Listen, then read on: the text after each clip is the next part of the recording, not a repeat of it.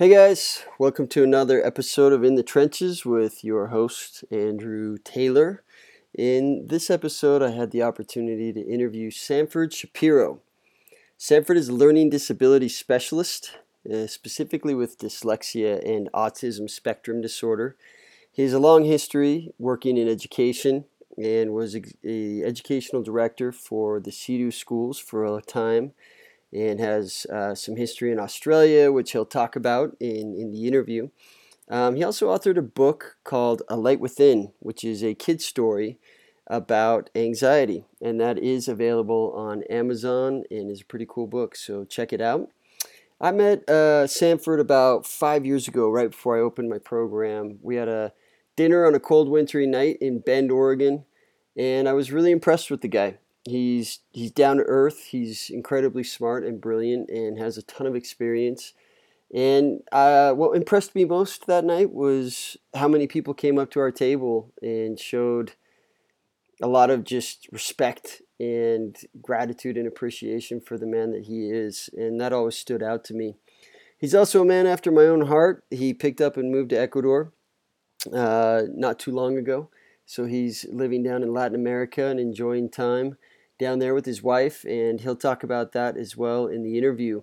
I learned a ton about learning disabilities and how to approach them, and he definitely knows his stuff and what he's talking about. So I hope you enjoy. Thanks for listening, and as always, uh, come back next time.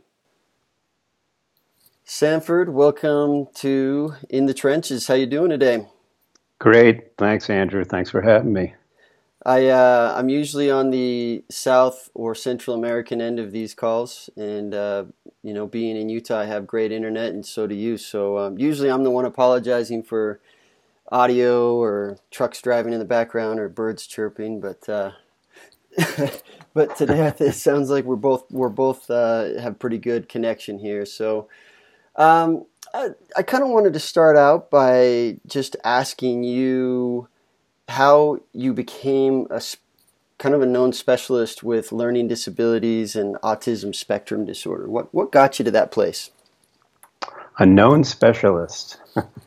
well, uh, probably because I talk a lot, and, uh, and you know, uh, not a, I guess you know I care a lot about um, about the whole subject matter, and uh, you know I'm in it personally and professionally and I've been doing it long enough that uh, you know I've I've had I guess a good combination of making enough mistakes and learning from them, and but also being mentored um, and trained really well, and have been in you know the front lines in terms of being a teacher, and then uh, also I've experienced the kind of crossover between learning disabilities and behavioral and mental health issues from a, a personal standpoint. It's in my family, um, and you know have have been in positions of leadership where um, you really had to you know put up or shut up, and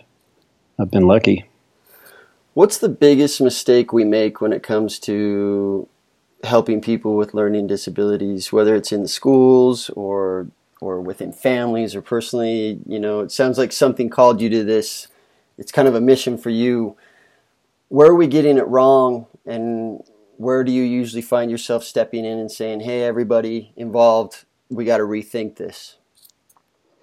Yeah, great question. Um, you know, I'll start with with just a, a taste of, of my background because it's it fits right into the question of you know how and what. Uh, when I actually my first job out of out of uh, undergrad school, I was uh, a teacher at a residential treatment center in Melbourne, Australia, and it was for pretty significantly behaviorally disturbed young teenagers. And I didn't know what the heck I was doing. I was fresh out of school, had a degree. Um, I suppose I knew a little bit, but it was pretty much ordeal by fire. And um, you know, most of the kids in the treatment center had learning disabilities, but they were there for, you know, behavioral problems and dysregulation. And, um, you know, you really had, I had to really develop whole sections of my relationship skills with with teenagers like that. Um, and you know, I was lucky because I was around some seasoned veterans. But what I think we got good at, you know, Andrew, was um, was building kind of trust between them, and you know, eventually making school a less stressful place. But we weren't really delivering challenging uh, academics. You know, when I look back on it, we were probably babysitting in some ways.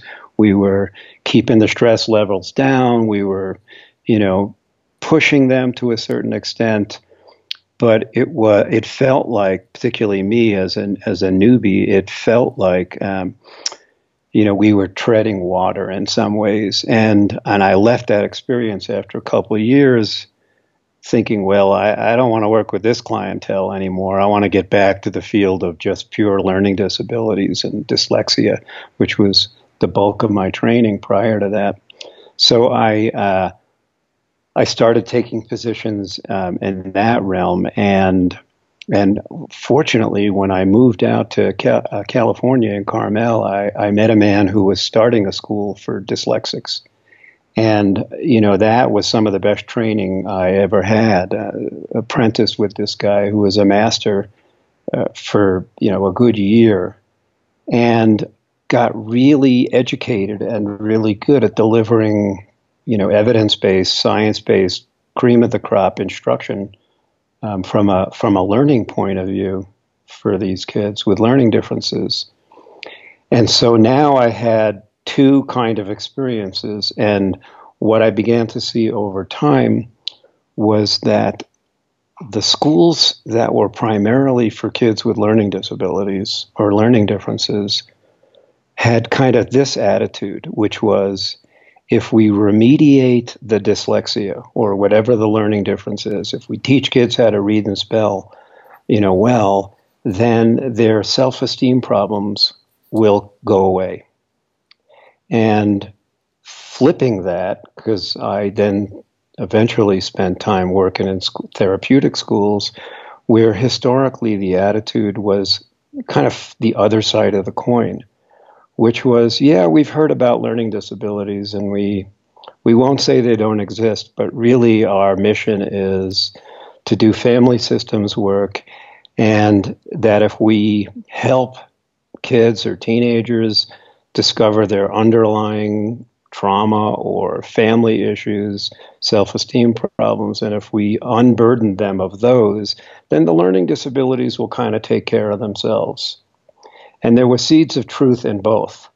But for, um, for whatever you know, reason that touched me, I've been on a mission to kind of bridge those two gaps because, of course, as it turns out, um, you know, both both are true, and you've got to, if you're working with kids with learning disabilities or learning differences, you've got to become a relationship expert and deliver, you know, the best possible practices in psychology and counseling.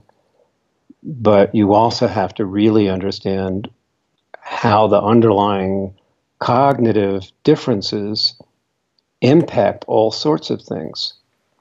So I'll, I'll add, you know, one more piece because I think, if I remember, you you know asked, you know, what are we missing, and um, things have improved tremendously over the period of time that I've been involved in in this work. But still, the main focus seems to be on helping, on uh, on understanding that kids with school struggles.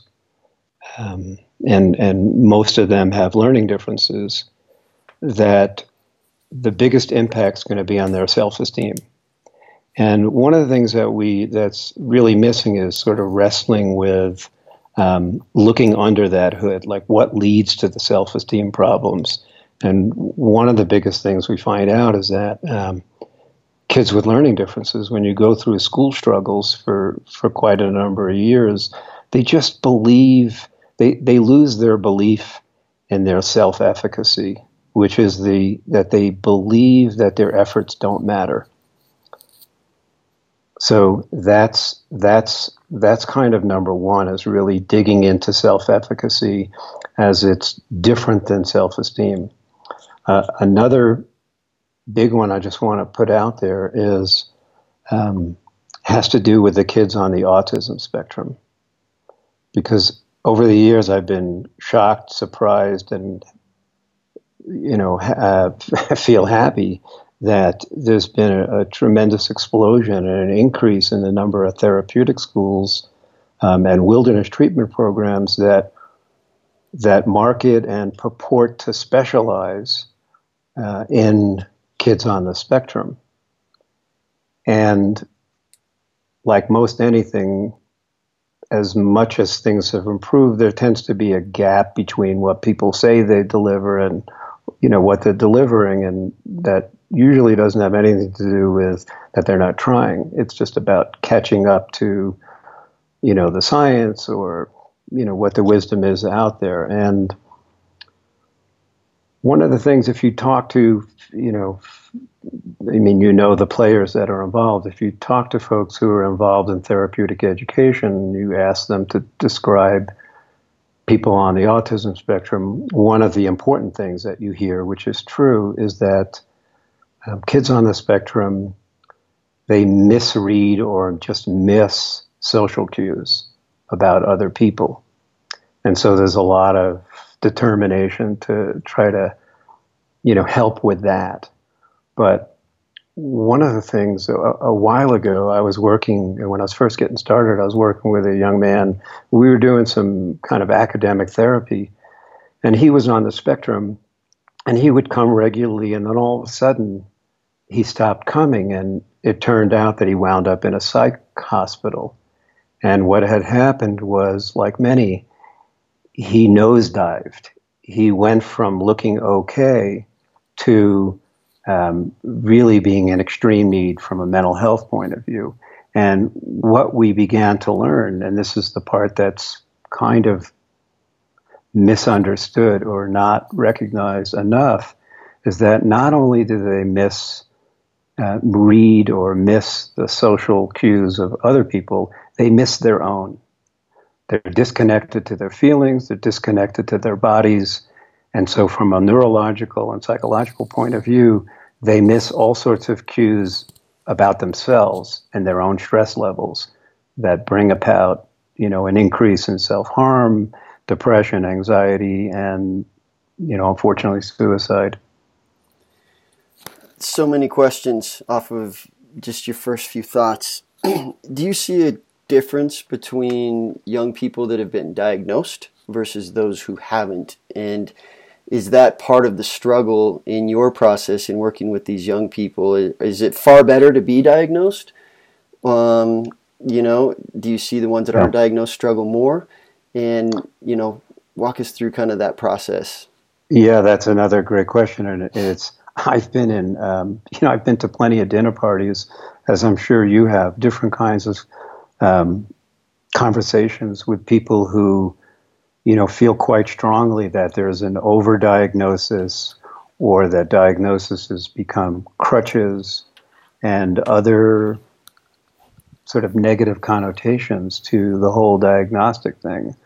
You know, for me, while I get that there's overdiagnosis and there's misdiagnosis, having learned how to do certain kinds of evaluations myself, I, I still heavily come down on the side of uh, diagnosis, clarity of what's going on is really an important thing because or else you're kind of shooting in the dark. So, you know, for me, the question becomes, can you get a good eval- can you get a great evaluation, and then how do you tease apart uh, particularly in therapeutic education, how do you tease apart all that, what is sometimes gobbly, gobbledygook? How do you tease that apart to make a meaningful impact on therapy and, and, and teaching? Yeah. What's the first thing you would say to a young person, teenager or young adult that's struggled? You know, their their self esteem, their self efficacy is low. They've been struggling in school, relationships, and everything. They know they're diagnosed. They're struggling with the fact that they're ASD, you know, autism spectrum disorder, or dyslexic, or you know that they have learning disabilities. Right when you want to, like, right at the time of life, you want to be normal, and you're trying to figure out who you are and how you fit in the mm. world. And I think I'm gonna, you know, you know better than I do, but I think that's where a lot of that stress and anxiety and depression comes from. What are some of the first things you would say to that young person that's like angry or mm-hmm. sad or scared or they think it's game over? You know how tra- you know tragic mm-hmm. everything feels at that age. You know, you you just think, oh, it's you know, my life's it's you know, my life's a wreck. What are some right. of the things you tell those young people in that moment?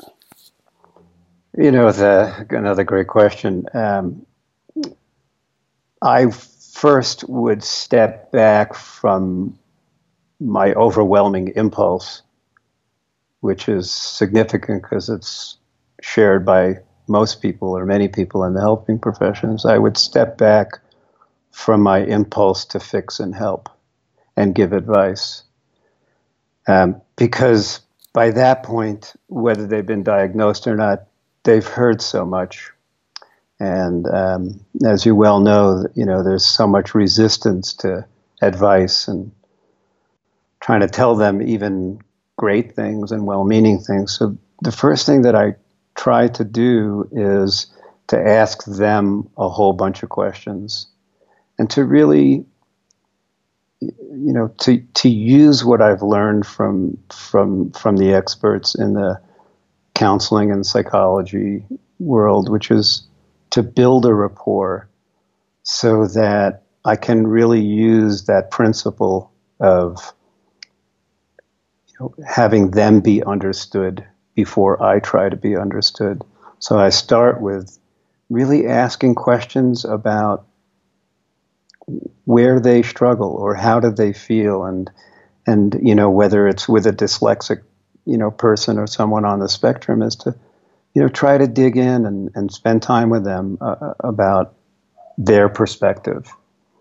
You know and and then i look for an invitation. I ask for an invitation to you know once i know more of the territory you know then i'm not being general and i can get specific and um, you know we'll ask for an invitation of of something. I'll say something like would you know after they've given me their download is would you like to hear my perspective?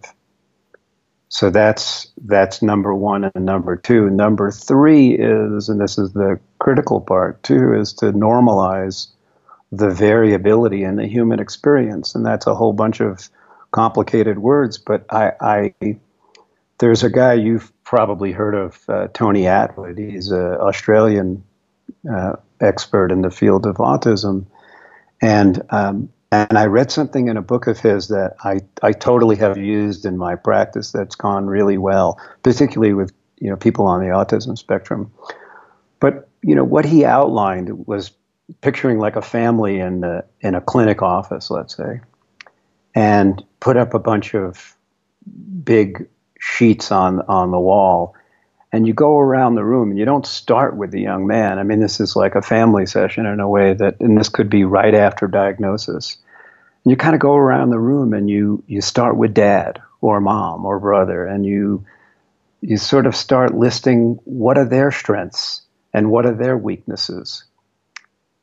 And you ask the teenager that you're that you've brought up, Andrew. You ask them for input. What do, you know? So, what does your dad do well? What does he not do well? Oh, you know, he's really kind of messy with materials, but he's super organized when he has to speak, or um, things of that nature. You build a strength and weaknesses chart in a way. Um, and so you begin to normalize and create some safety around the idea that everybody's got a learning profile with strengths and weaknesses.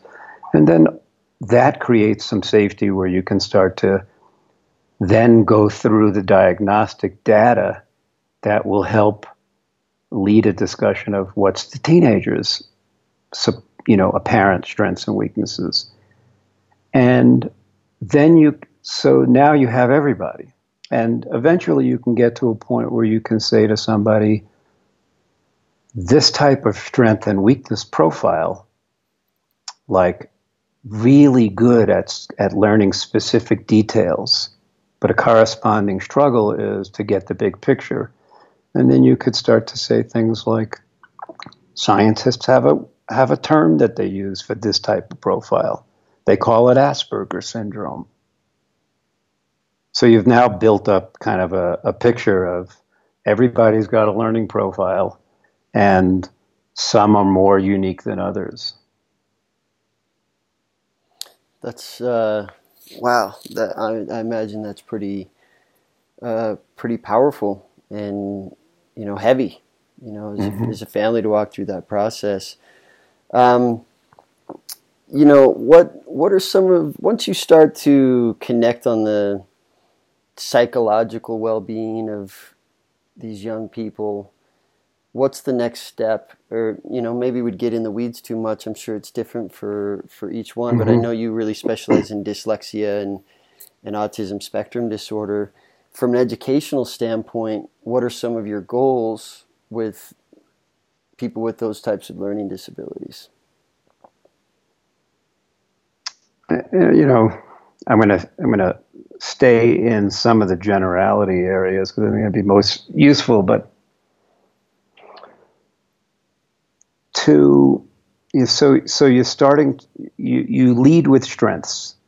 You know when you when you go the, so this first section is you know I got to retreat back to going building a person's understanding of their own profile is for me the starting the best starting point if you can do that really well you know so with a dyslexic person for example as you're building that profile of really good receptive vocabulary they understand lots of words but when it comes to parsing out individual differences of sounds phonological processing. So you begin to break down all these complicated norm. You normalize the terms, and you build this profile, and and hopefully you've got someone where you can lay out that they really have many more strengths than they do weaknesses. So you, you you've now created this relationship where you can then start to um, you can then start to help them set some goals, or you can help, you can lead them in a discussion of, well, if I'm really good at general ideas, uh, but my working memory is in the crapper, then it makes sense. Let's, does it make sense? You kind of can pose questions. Does it make sense to set some goals to work on that? you know, rather than so you've now you've now not only normalized things, but you've you can help set help them set goals that don't sound like they have to do with character defects, because that's the way most people with learning disabilities feel or have been made to feel is that they got personality and character defects. So when you're working on working memory, it's different than than mom saying, I'm so frustrated because he can never remember to be responsible. It's not about being responsible, it's about working on working memory. Right? Or or with a dyslexic, you know, kid is working on how to decode words so that they know what to do when they get an unfamiliar word or more likely in a therapeutic setting is is is learning how to not only advocate for themselves but to you know figure out what tools and adapt and adaptive devices they need. So what percentage of time will you spend on the disability or you know the weakness in this case and what percentage of time will you spend on the strength and what you do well and finding solutions to navigate the the weaknesses? Yeah. You get great, great questions. It, you know, it's different in different settings. You know, me when I'm, you know, when I had, uh, you know, a day clinic for kids with learning differences, the the day to day time we would spend was very specific to building up core academic learning strengths. Because you know, kids at in school age, the primary thing that makes them feel good is success in school. So if you you know if you don't have someone on your team who can really help them read, write, understand better from a skill point of view, it's very difficult to do anything else. But if all you did was that, or if all the team did was that, you'd be missing, you know, the key component of most human beings that we know, which is that they want to spend time developing strengths. So, you know, assuming that you have a good team around you, uh, you know, there's got to be, you know, a good, a good, at least half of the time that you're with someone is helping them work on strengths.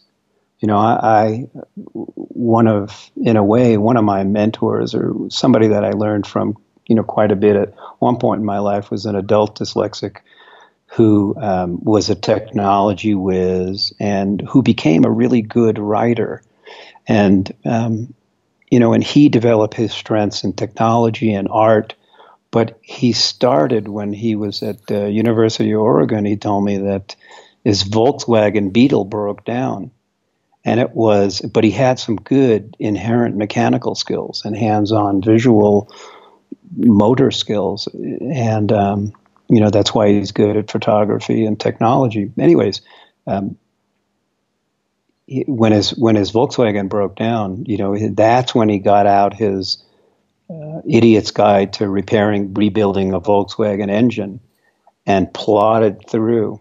So you know that was a really good example for me of someone using strengths to really tackle weaknesses.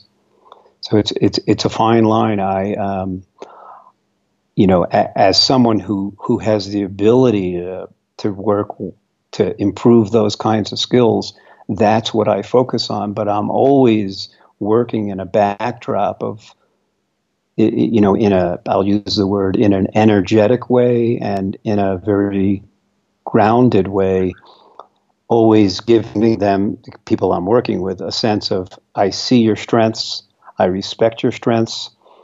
I expose my own weaknesses to you. That's that's a really big one. Um, and then when I'm when I'm trying to guide parents, if parents ask me questions, uh, because many parents in many places get fixated on remediating the weaknesses, not surprisingly, um, you know, again, is is sort of guide them back to don't forget let your kid go hunting, fishing, play with electronics, build things, use art, whatever they seem to be drawn to, give them opportunities to do that because if all they're doing is remediation, you're going to crush their spirit.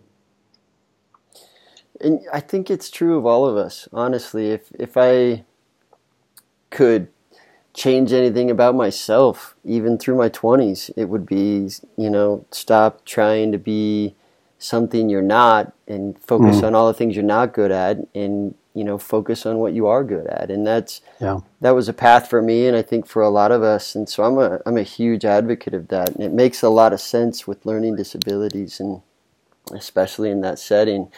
Are the traditional schools and is the traditional education system getting better at identifying and supporting young people with learning disabilities? And what changes have you seen over the last 20 years? Well you kind of talked about your initial start in your mm-hmm. career but have we come a long way? Do we have a, a lot more to go or are we getting to a more competent place?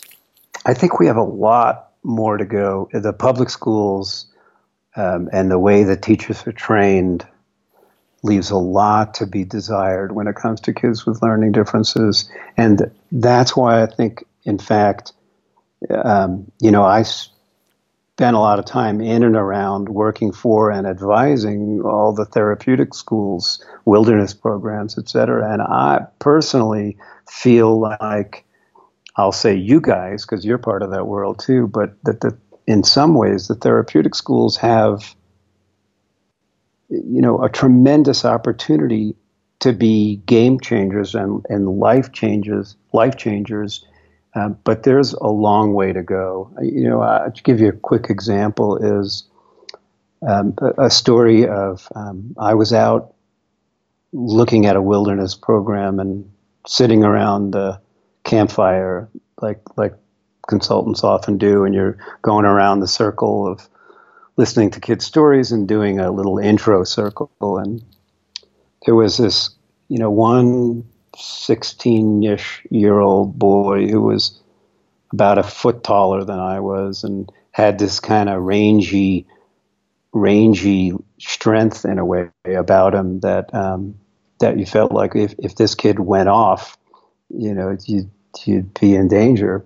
But he, um, and he was there for, I think, some of those kinds of issues. But underneath it was some pretty low self esteem and uh, sense of himself. Anyways, um, when he heard a bit of my story that I that I was all about dyslexia and learning differences and bridging the gap between mental health and and and learning capacities, um, he kind of looked a little bit impacted. And afterwards, he came up to me and and with tears in his eyes, he told me a little bit of his story. And, and what he shared with me, Andrew, was this that um, in spite of all of the experientials that so many good wilderness programs and therapeutic schools and RTCs use, in spite of the the the uptick, you know, in using experientials and art, etc.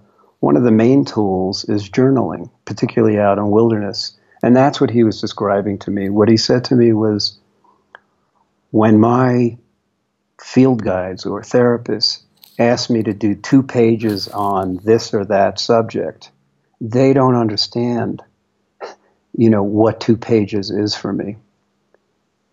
I'll kind of leave it a little bit like like like that. And and he said, um, so when I go to them with three quarters of a page, they think I'm withholding or you know not being direct enough with my issues. And they make me go back and redo it.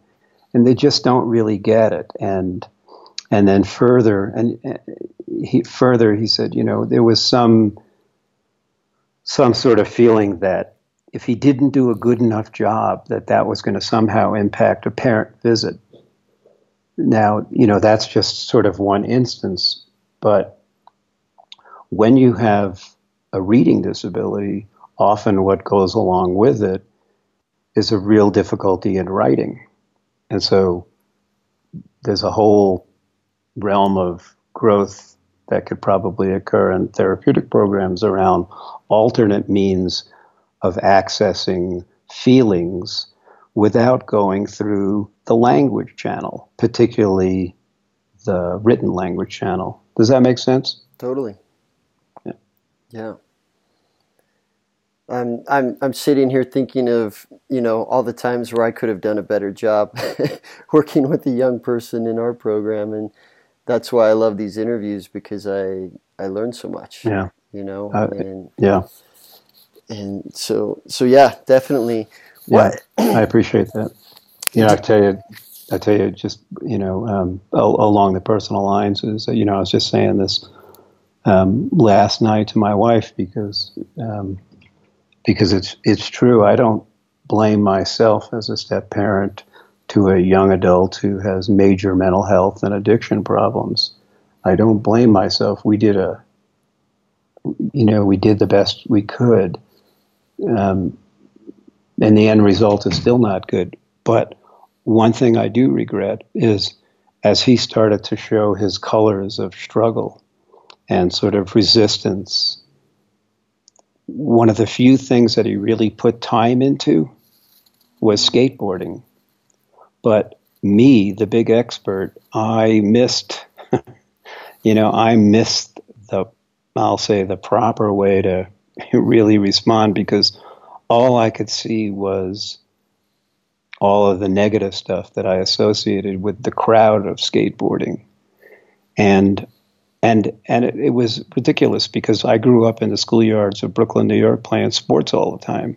So I, out of everybody, I should have been out there with him, you know, falling on my butt trying to skateboard and, and, and applauding him, you know. So at least he would have had that. At least we would have had that. But I couldn't see it in its proper context.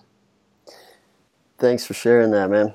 That's, uh, mm-hmm. you know, uh, well, I, I can only imagine the mistakes I'm going to make as a father. And, you know, I, I appreciated what you said, though, how, you know, you're, you're kind of at peace with the outcome of, of your child, you know, that's hmm. struggling mm. because I, it's something that, you know, I, I believe it was Bill and I, Bill Lane and I talked about. And it's something that's been a theme that's just been coming at me the last few months is this constant message of these parents, you know, there is parenting that has to do with a struggling young person, but it's really, it's re- we, we really overdo the message on the parenting's the problem, the parenting's the problem, you know. In some mm. some cases it is, but I I really appreciate your vulnerability on that.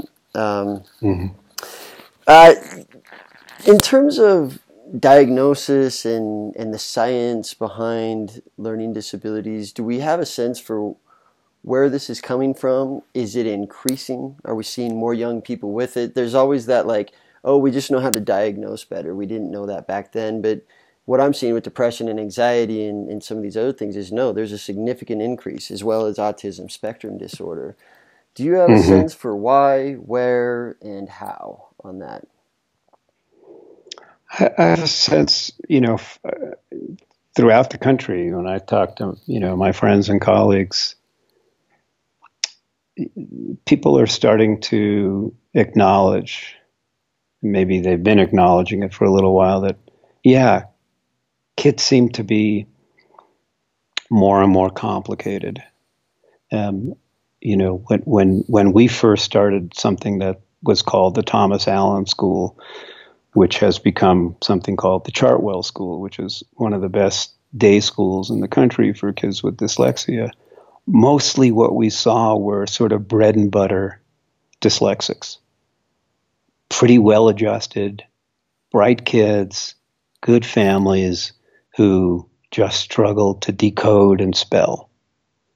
And, you know, those days seem to be mostly gone. You know, instead of nine out of 10 of the kids that we would see who were that, you know, now maybe it's two out of 10, and, and, and the rest of what we see are much more complicated um, you know, with memory issues, with self-regulation issues, with anxiety, um, and and so it does seem to be that it's getting more complicated. And you know, what I would say is that it, it, there's lessons for everybody, and as much as we think we know, we've got to sit back and go, well, as sure as I am of this, I have to have a part of me that has to be open to not knowing exactly what's going on. I'll give you an example is, you know, I've been asked plenty of times, what's with the increase in autism?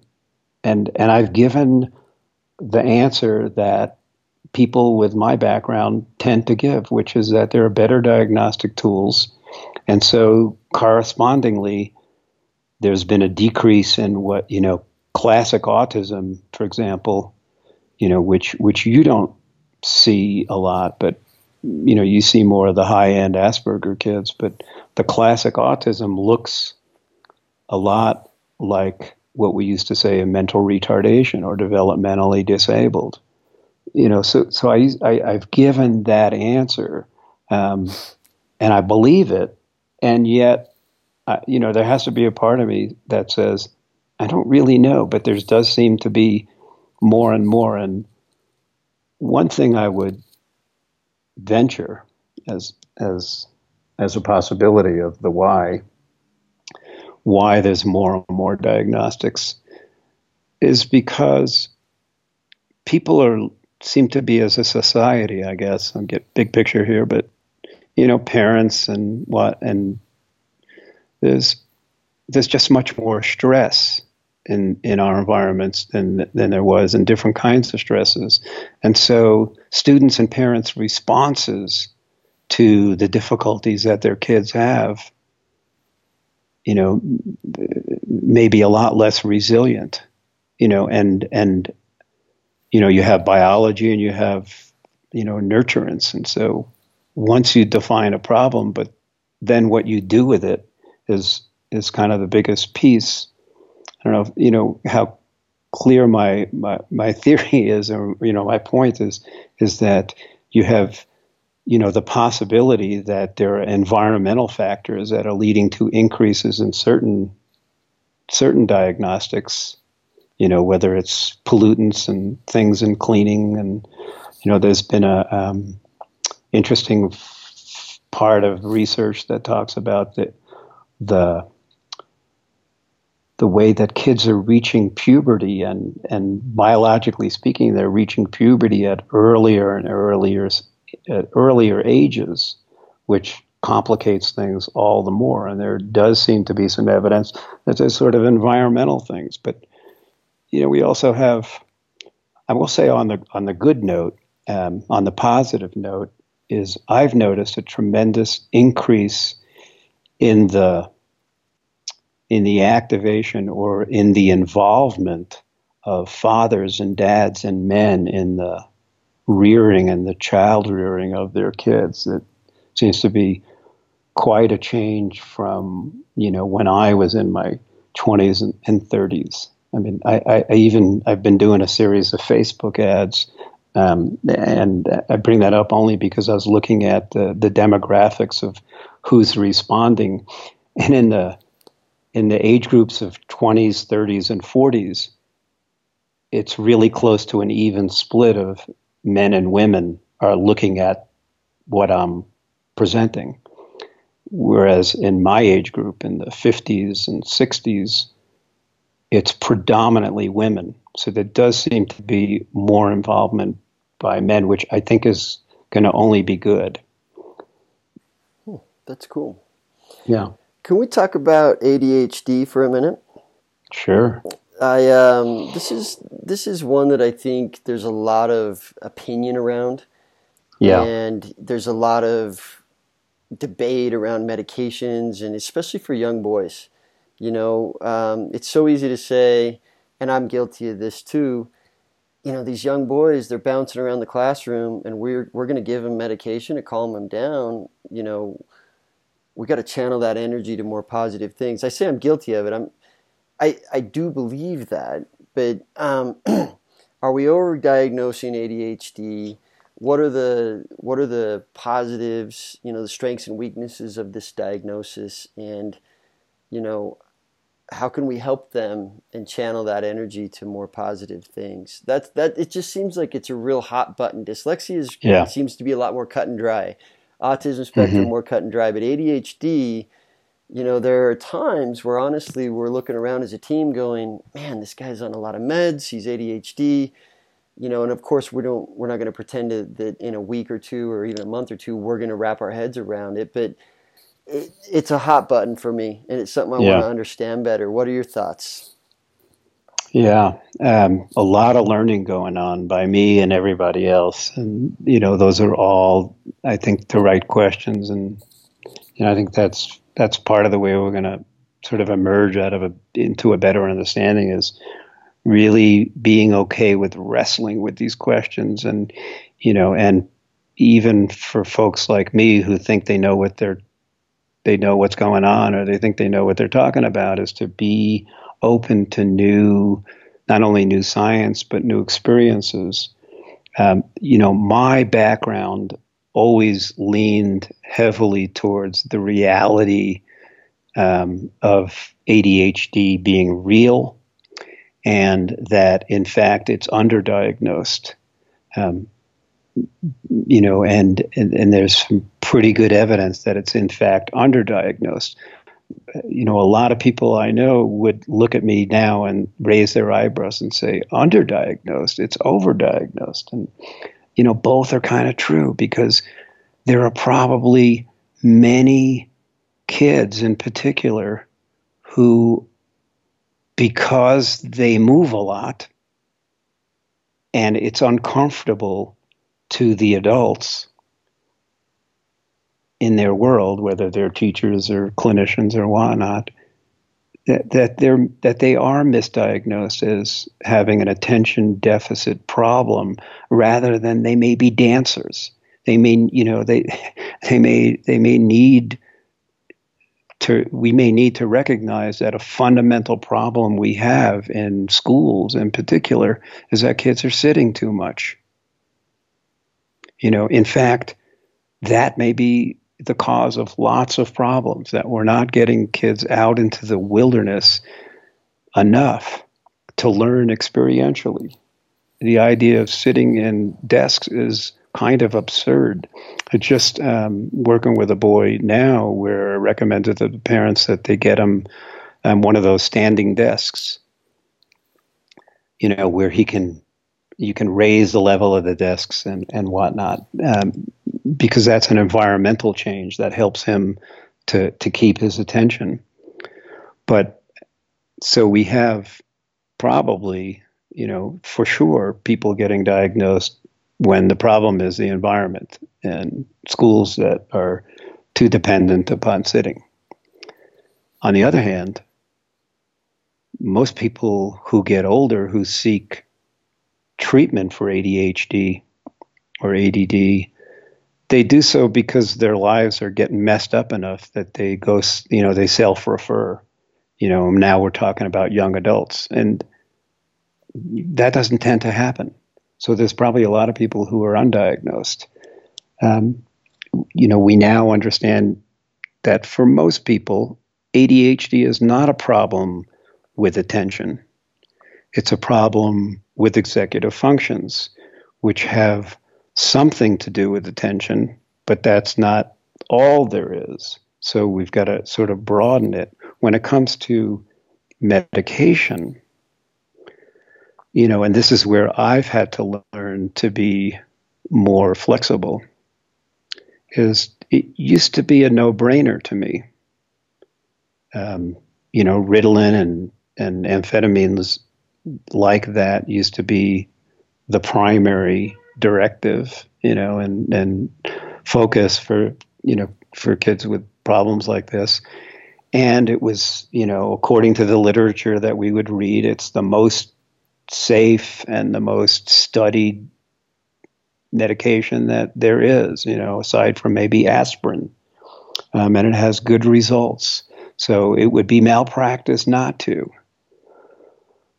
That said, now we understand there's no evidence that there's any long term benefits. So, if that's true, I mean, so there may be reasons to use various medications um, for certain parts of symptoms of executive function weaknesses, you know, reasons to use medications, but it can't be the only thing we do to address the problems. And B, it can't be seen as the long-term solution because there's really no evidence that it had. That doesn't mean that there isn't, but there's no, there's no, there's been no evidence that it shows long-term benefits. And in fact, I remember uh, going to a workshop uh, a few years ago at a conference, one of our conferences, and you know there is evidence that there's a rebound effect. That if certain medications are used for too long, that it can encourage the very behaviors you're trying to eliminate. You know, it's, so you've got to really attack it. You know, it's various ways. I have a handful of friends that are ADHD. They're they're wildly successful. Mm-hmm. Uh, one in particular, he he started a few businesses, and he had a business, and he he didn't he went off and on a meds. You know, he'd go off and he'd go on for a while, and um, he got on meds, and after a couple months, his his assistant came in and she said, "Hey, I talked to your business partner. Uh, we both need you to get off of your ADHD meds." and he said, "Why?" And he, she's like, "I can handle your schedule. I can keep you organized, but we need your creativity, and it is gone." And you know, we need you to be you and what you're best at. And he, you know, he's told me that story a few times, and I, mm-hmm. um, you know, and again, he recognizes the need for it at times, but he's really, he's really found his stride in terms of being able to s- set himself up for success yeah. with others supporting him and him being able to do what he does best. And, yeah. and so I think I, I I do believe meds are important, just just like you said. Um, and I, I try not to impose my bias onto the world, but there's you know, and I'm I am biased because I'm a wilderness guy, right? I believe the outdoors and right. nature are right. going to be some of the best medicines we're now discovering, and and we're going to see more of this in the future. But you know that it's the answer to our problems, to all of our problems, right? But um, anyway, yeah. So I, yeah. I, I tend to I be, hear you. you know, and that's why I like you know doing these interviews and, and hearing from people that are you know experts in this. And so, I if you could build, you know, along these lines, if you could build the perfect ideal public school, you know, what would what would it look like? Does it have to be public? Well, let's I'm, let's say no, the sky's the limit, right? Let let's say there there's no limitations, but you know that we could mass, you know, on a mass level, create a totally new educational system. Um, you know, ideal world stuff. Let's be dreamers for a minute. What what would that school look like for you? Yeah, I, I don't even know how, how to even begin. I'll start, you know, by kidding, but but maybe it gets to some truth. Is you know, I would I would hire you. I would hire Bill Lane. and I would have lots of people with plumbing skills and electrical skills and carpenters and people who um, who could model and teach how to produce stuff and build stuff so that you know great readers and writers like well i'm not saying i'm a great writer but great readers like me you know that that we would also learn practical skills. Um, you know that would be a part when when i first went to work for CEDU, um, which is one of the grandfathers of the therapeutic world you know the place was was filled with those types of people and we probably now they probably asked those guys and women to do too much doesn't always make sense to have a plumber be the counselor, but there was a reality that um, you know that that getting those type of folks in the educational environment, you know, was really important. You know, another piece that you know certainly is sorely missing, you know, would be to have much more of outdoor education. Um, you know, as a school I know in uh, in Bend, Oregon, you know, has as I think their tagline, you know, uh, education without walls. You know, which which hints at doing ecology and all sorts of things outdoors. Um, you know, the the another piece that I would you know have is is kind of very hard to describe balance between a lot of rigor you know, a, a lot of challenge uh, uh within a, a culture that, if not celebrates mistakes, at least, you know, really has it out there that that that experimentation and making mistakes and failures is really cool because it helps to lead to solutions. You know, those are some of the those are some of the pieces. You, know, a, a last thing I would add, um, since I'm apparently a, a, learning disability specialist, is to have universal design as a as the general instructional approach, which just means that just like you can design door handles to work for people with physical disabilities so they don't have to turn knobs, they just have to push on it. That that works for everybody's that that that we build schools that that have that universal design so that so that uh, you know things that are thought of as accommodations you know like like like word prediction software on word processors and computers is just de rigueur it's what anybody could get you know so that there's no such thing as assistive technology anymore it's just technology tools. Cool. Let's do How's it. That? Let's do it. okay. We got nothing else to do, right? We yeah. that. Thank you for that. Um, you wrote a children's book called A Light Within. So what in, what inspired you to write that? And you know, can you? I didn't have enough time to order it um, before uh, the interview, but can you tell us a little bit about it? Sure. And it's Thanks. got a lot of great reviews on Amazon. I can tell you that. Yeah, there. Uh, you know, most of the time I've worked with kids has been with older elementary and middle school and high school and college students and young adults. Um, so less, much less frequency do I work with really little kids. But a couple of years ago, I was working with a group of like five and six, six year old, really bright, very dyslexic kids. And one of them, one of the boys, um, I discovered later was really struggling with anxiety and he would miss every like third day of class and you know I f- wondered should I feel responsible? Was he avoiding me? And I learned that that wasn't the case. He and sometimes he would get there and and he'd be putting up a fuss with his mom and she was all distraught because of the wear and tear and we'd get him into class and then he would you know slowly right himself because class was good and you know safe for him but it only worked in the short run all these things that i tried. So i decided let me try to write a story a kid story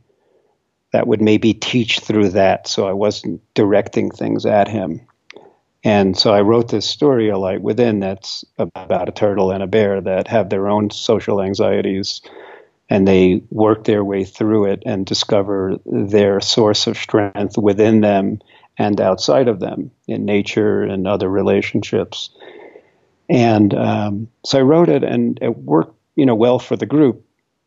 And I kind of liked it. I didn't think I could necessarily write so simply for kids, but turned out I thought pretty well. And so I reached out to a, one of my first and most precious former students who's a gifted artist, but when I first met him was timid like one of the characters in the story and but a gifted cartoonist and he's now my illustrator. He's like 40 now and um, a great young man who's developed his strengths and so collaborating with him coupled with the reason why I wrote it has been, you know, really a lot of fun for me and feels really like appropriate for my stage of my career, and it's like you say, it's it's it's gone well enough in terms of how people are responding to it that I realized, oh, this is something I want to keep doing. So we're collaborating on a series, and the next one is a light within dyslexia,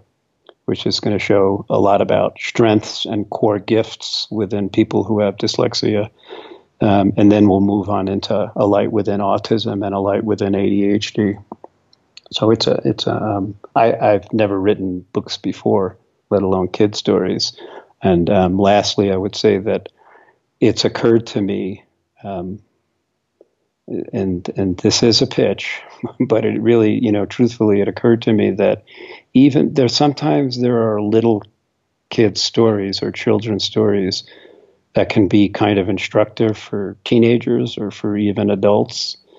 And if if I'm lucky enough to to find that voice, and you know that's what I hope. And one time I read this story as I was creating it to a group of teenage girls out in wilderness, and a few of them came up to me afterward and said, "Ah." Oh, that really speaks to my anxiety. So I'm hopeful that it has a broader audience in the even adolescent therapeutic world than than just for little kids. I, I I'm going to go out on a limb and guess you never thought you'd be an author of children's books, maybe even five, ten years ago. No, it, it wasn't on my. That, which is probably a good thing because, like, at least in this case, I wasn't trying to write a book. I was trying to help a kid. I love that. You know, uh, I'm a big Tim Ferriss fan, I listen to his podcast all the time. I don't know if you're familiar with him. He wrote the Four Hour Work Week, which is oh, no. Uh-huh. Um, oh, I've heard the book. Yeah. Yeah, you know, and uh, I read his book ten years ago. He's about my age, and he's he's kind of been an inspiration to me in many ways. Even this podcast, you know, it, it kind of inspired me to get this going. But oh, great! His first book, he said, he his first two runs at it, the first one was super intellectual and it was awful, and the second run at it was like really cheeky and he tried to be hilarious and funny. He said it was awful, and then he sat down and wrote it. He started writing an email to two of his close friends that were struggling, mm-hmm. and that's how he wrote the book. And um, anyway, I I have aspirations to write something someday, and nice. uh, and so anyway, that that kind of inspired me, and it resonates with what you just said. You know, you didn't set out right. to write and sell this great book. You just set out to help one young man, and anyway, that's pretty cool. Yeah, yeah, yeah. yeah. Well, I'm ex- I'm excited for what that what that ends up being, and uh, it's it's inspiring for me. So thanks for doing that. Cool. Thanks. Um, so I got I got to say as we kind of wrap up, I you know mm-hmm. I don't know if you remember this, but about five years ago when I was just starting my program, we hadn't even launched yet. I was kind of going around meeting people in the in the field or industry, whatever you want to call it, and we had a we had a really fun dinner in Bend, Oregon, on a cold, mm-hmm. snowy, freezing night, and you know you really inspired me in a lot of ways. But what really stood out to me was as we ate dinner, there must have been 10 people that walked by in this little restaurant and Sanford, how you doing? What's going on? And it was very clear that you had had a powerful influence on that community and that you were very well respected and just had a lot of warm, loving relationships. And I was, i w- I've been meaning to ask you this. Um, we haven't run into each other since you made the move, but I was shocked to hear that you were moving to Ecuador and right. I thought, God, he's got this like amazing community, and he's, you know. But at the same time, I was excited because that's me, right? Like I I moved to Costa Rica, uh-huh. and and so what what inspired it? What are you learning? What are you mm. you you know in in Latin America they have this term that's called the they don't call it a midlife crisis, they call it a second youth. And I think that's ah. how you described it to me in an email. Was like, you know, mm-hmm. pursuing my second youth. So tell me, tell me all about Ecuador, man, and what you're learning, and yeah, and everything. Thanks yeah, if you if we were doing video, you'd see me. You know, my face is lighting up. I'm smiling. Um, you know, I've had a great career.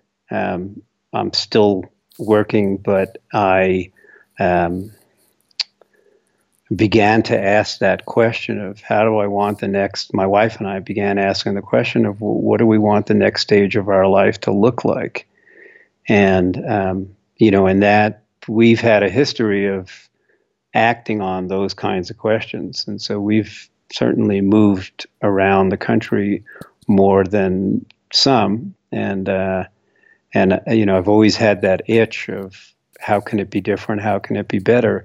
At the same time, stayed in, um, stayed in the same field of education and consulting, you know, which I'm still in. But we asked that question and that led us to visit. We'd heard about this city up in the Andes Mountains, Cuenca, Ecuador, and we visited and fell in love with it. And, you know, so then it was, well, now what? And I, you know, all I, all I can say is um, it, for me, came down to, you know, what I, what we all tell kids, I think, is, you know, who's who's running your show you know with a with a appropriate degree of humility and can't control everything you know are are you a passenger in your own life or are you trying to you know live your dream and live your passion? So we moved here. We've been here now 11 months and it's the greatest thing I could have ever done. And I'm still figuring out what does semi-retirement mean for me, and so far it means that I'm continuing to work with kids, but from a distance. Um, I'm continuing to do faculty trainings and um, you know for for schools and programs, and and but now I have the time to write, and you know the the older I get, the more that the term service seems to have personal meaning. And you know, just as an example, this little book, A Light Within, I met someone who's from a real writing background in Ecuador, and and anyways, he's and my Spanish teachers helped me um, translate it into Spanish, and the goal is to donate copies of the book because it's about trauma and stress to children of poor communities here in Ecuador so I, I feel like I'm, you know, as much as any time in my life, you know, living the dream and and uh, and and uh, I couldn't I couldn't be uh, I I can't contain that kind of enthusiasm. Um, you know, not that there aren't challenges. I'm, I'm, learning a second language as as you've you know probably done, and learning a second language has deepened my appreciation for what dyslexic kids go through because when they're learning English, it's kind of like a second language to them. And here I am struggling how to decode words in Spanish. Yeah, I love that you're doing it. It's yeah. it's taught Megan and I so much, and you know, Latin America has been a really unintended, you know, but very important part of my life. And uh, mm-hmm. uh, there's just, you know, it's it's a little more uncomfortable sometimes. Things don't run as smooth, right. but I we we feel, you know, we feel really connected and and sort of like we're there's a rawness to the lifestyle. You know, even in the city, wherever you are, that and, and as Americans, we're so programmed for everything to run efficiently. When things don't run smooth, mm-hmm. that's been, uh, I think that's been my greatest lesson. And you know, now, yeah, I get frustrated some days, but it takes a lot more to rattle me now than than there, than it used right. to. And, well, let me ask you this, Andrew. You know, especially today, where lots of people are struggling with the shooting in Florida, and what the heck is happening to our children and how are we not protecting them? You know, the, I don't know how it is in Costa Rica, but here in Ecuador, the the the joy and the emphasis on family is really high. You know, you see families touching and walking together all the time in, in, a way that I haven't seen in in more developed nations. And and then there is that thing about you watch a a Latin culture teach us about doing more with less? Is that something that you experience? Absolutely. My, you know, absolutely in so many ways. You know, the I mean, we we value individualism in the states, right? And in right. in in Latin America, it's ingrained in their culture through many years. This this idea that we take we the, the family we take care of the family and you know there's there's pros and cons to both i see benefits right. to both um, mm-hmm. cultures mm-hmm. and you know it's interesting because you know when we're sometimes talking to families that are looking at coming to our program and they'll say hey is it safe which is a, right it's a very fair question i would ask the same mm-hmm. um, you know and and we we start thinking about all these shootings and things like that, I you know it's it's an easy answer. Yeah, it is. It's it's not perfect, but but it definitely is. And so I, I think my my wife and I have been very influenced to keep life simple wherever we go, and you know um, that you know, I, have been down there 15 years, not the whole time, but I went to Costa Rica 15 years ago. The wow. first time and I spent six months and then I moved back and then I spent another eight months a few years later and then I moved back and I lots of trips back and forth running expeditions. And I always thought you know wow it you know it really has influenced me and inspired me in all these ways. But after living there five years straight I can say that that I'm I'm very changed and definitely mm-hmm. you know one of the things I notice most is how much I don't how much crap I don't need and I like nice things. Right. You know, I like right. I like a nice good. You know, like yeah. I, it's not that I don't, um, but you know, the amount of clothing in the five years from when I made the final move down, the amount of clothing that I have gotten out of my life. Of course, in down there you don't need a lot of clothing, but just just kind of it's been a purge in a lot of ways of a lot of junk that I didn't need and had even accumulated in at 35 years old. And and, and does your program? Sorry to interrupt. Does your program have a cultural immersion or connection piece to your students? Definitely, we do. Yeah, that's what I thought. Yeah, we so, do. So why wouldn't that be a great thing? Because if it's a great thing for adults to be immersed, you know, to not only learn from your peer culture, which is a big part of wilderness and therapeutic, but to to kind of relax into this other culture that just gives kids perspective. Hugely, It's really yeah. powerful. And you get, you know, it's interesting because I think as Americans, North Americans, um, when I say Americans in Costa Rica, they say, we're Americans right. too. We're Americans, right. exactly. I've learned to uh, be more PC with uh, North Americans. Um, sure. We, um, God, I lost my thought. Oh, we tend to think that, like, okay, you know, when you go to a foreign country, you see people that are really poor, and then you should feel really grateful. Like, that's kind of you know how we think of it. And it's right. And and so the question I'll ask our clients when they've had these homestay experiences I'm I'll say mm-hmm. you know were the families poor? And they all say unanimously no no they weren't poor at all. It's like right. okay did they have a lot of stuff? No they didn't they didn't have a lot of stuff but the house was clean you know it was beautiful the you know and these are self-sustaining families that live deep in the jungle and you know, have made a decision that they want to live off grid. And, and they'll say, but mostly they're just really happy people. And mm-hmm. anyway, it, it's a it's a really fun aspect, and obviously it's it's what inspired me to open a program in Costa Rica. Right. And and it's been fun to see our clients through the years connect those dots and, and take those lessons home with them and say, hey, if if Santiago, one of our guides, can pack a mm-hmm a refrigerator on his back up to his home, seven miles in the jungle. I think right. I think I can get up on time and get to class. yeah, right. Well, from what I hear, you're doing a great job.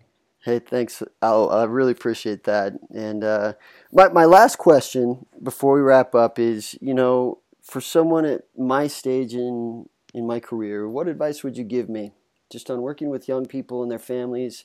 What's something you wish you'd known at 40 and uh, that would help me along my way. Hmm. Well, I don't. I don't know what stage of career you're at necessarily, so I can only answer what I wish. You know, I knew at 40, and I would say that as as much as I thought of myself, and even in some circles might have been known as a quote unquote sensitive educator. Um, you know, what I, I, I was busy, I was too busy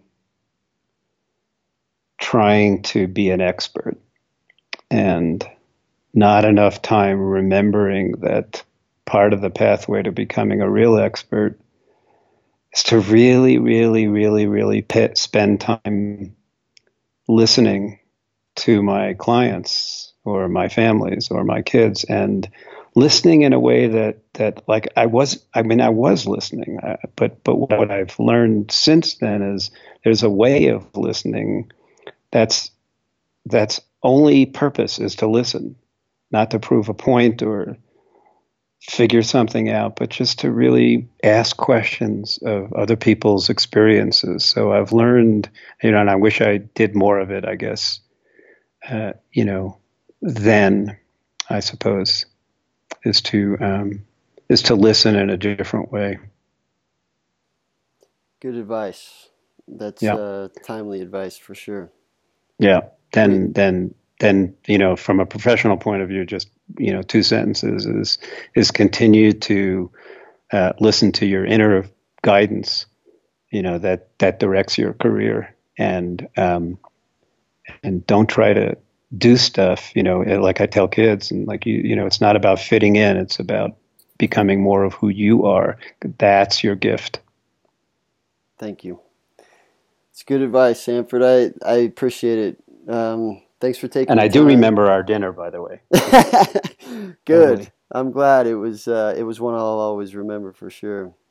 Hey thanks for having me on. I really appreciate it and good to hang with you. Um, Thanks. I appreciate having you, and and uh, I learned a ton. So I appreciate you taking the time. All right. Take care, my friend. Take care. Hey guys, I hope you enjoyed the interview. Just a few housekeeping items. If you enjoy the podcast, if you're listening consistently, um, or if this is your first time, I would love any comments and or feedback on iTunes. Uh, subscribe, rate it, comment on it. Give me your thoughts. What do you want more of? What are you enjoying? What would you like to see more of? uh, those types of things, anything to help me be better and bring more of what you guys are interested in listening to. Thanks a lot for joining. Have a good day.